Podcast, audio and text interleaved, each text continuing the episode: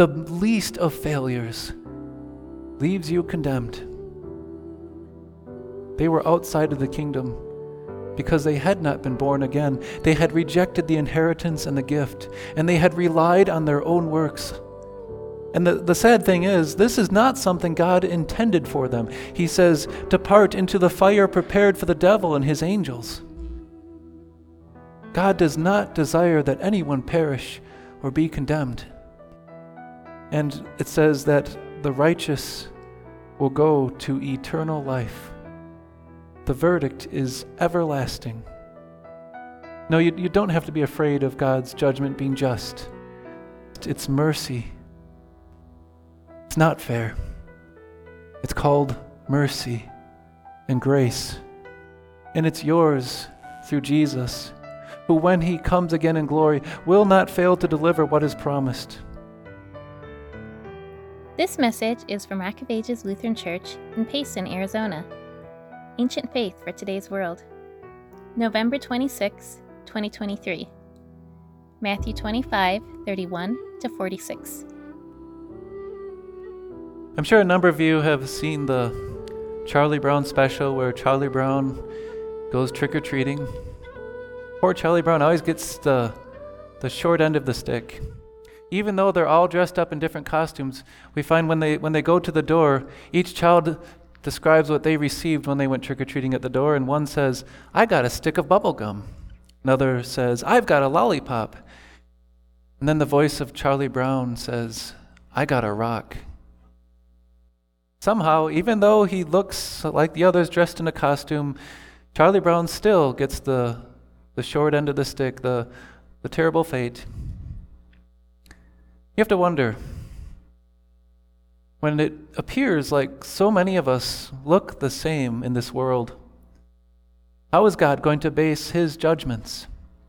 And will he get it right? You ever fear you might get the short end of the stick, or that somehow your fate is sealed in the wrong direction.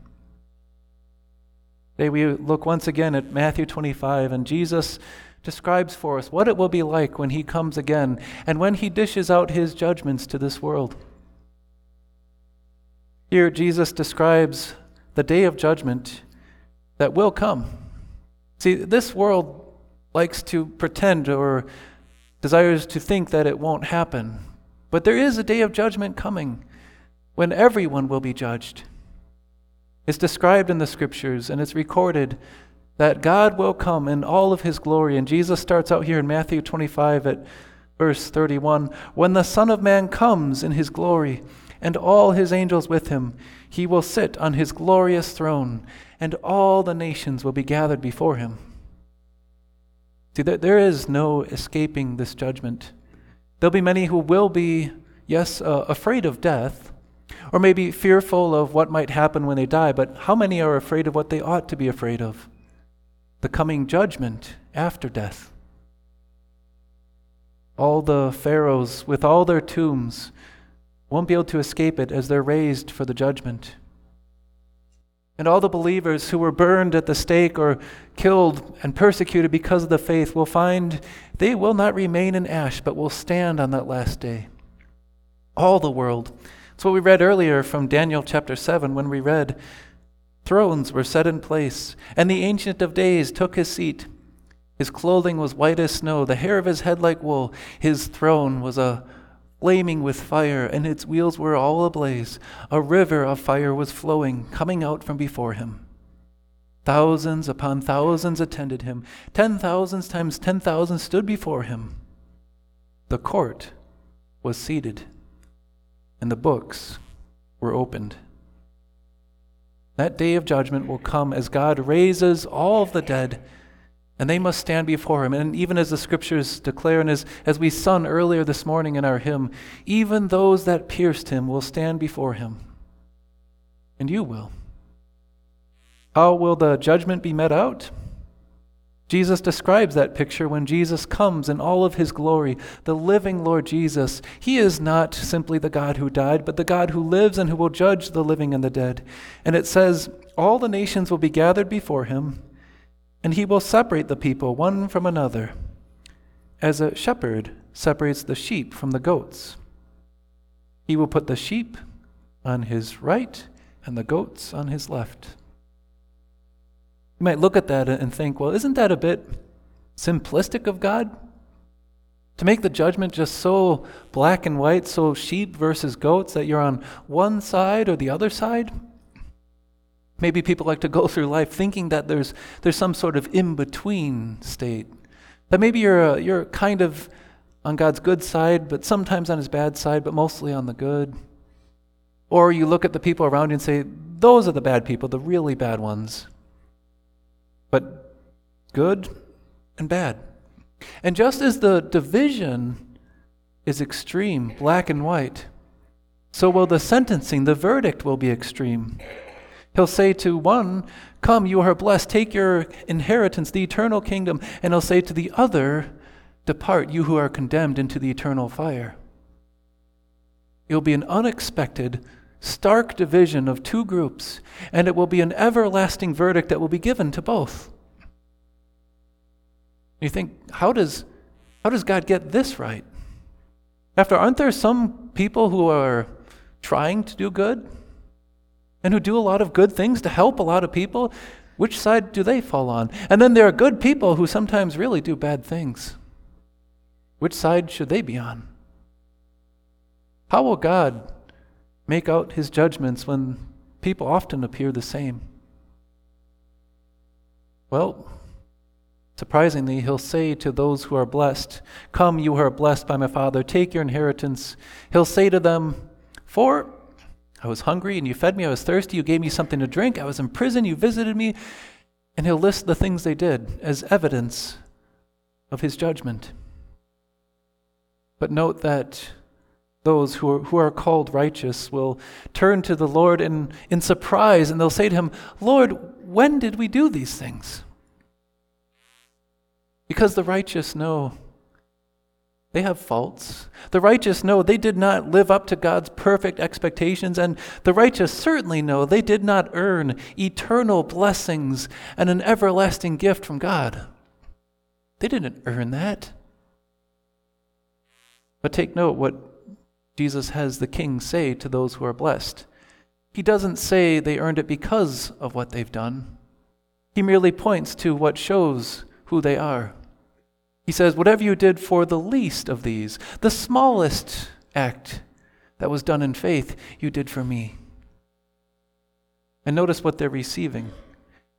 He says, Come, you who are blessed by my Father, take your inheritance.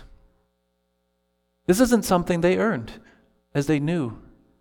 This is an inheritance, a blessing from God. And just as you don't receive an inheritance by earning it, we don't receive what God will give for this verdict because we've earned it. You receive an inheritance because you're born that way. See, there's no half goat or half sheep mixture, there's no geep. There's only those on the right, those on the left. And they are on the right because they are born to receive an inheritance. You were born again in your baptism. As God poured out His Spirit and gave you a new heart of faith, He made you His child. He is your king. You look to Him as your shepherd, and you are part of His flock. Not because of what you've earned or done, but because it's an inheritance you were born into. Come, you who are blessed by my Father, take your inheritance prepared for you since the creation of the world. This was God's plan. This is what God desires for all people that all receive his blessing prepared since the beginning of time. God desires that all come to repentance and the knowledge of the truth, and that all might live with him in his kingdom and receive his blessing. And that is yours, not by what you re- might try to rely on, but like these believers, you'll be shocked at the end and say, Lord, I didn't do to anything to deserve this. And he'll say, Whatever the least you did, because you are part of the inheritance and you are blessed. So does that mean does that mean maybe we should try to you know, prove ourselves, make sure everybody knows that we're sheep, and make sure God knows on Judgment Day that we are the sheep and we deserve to be on this side. Don't fall into that trap. That's what we see from those on the left he will say to them, Depart from me, you who are cursed. And they will say, Lord, when did we not see you?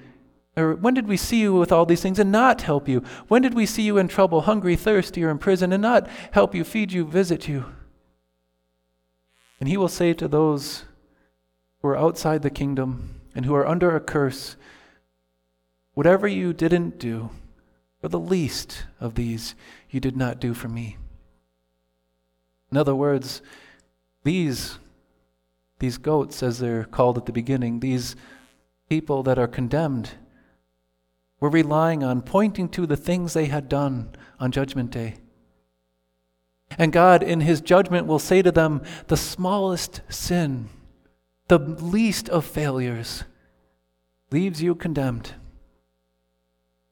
They were outside of the kingdom because they had not been born again. They had rejected the inheritance and the gift, and they had relied on their own works.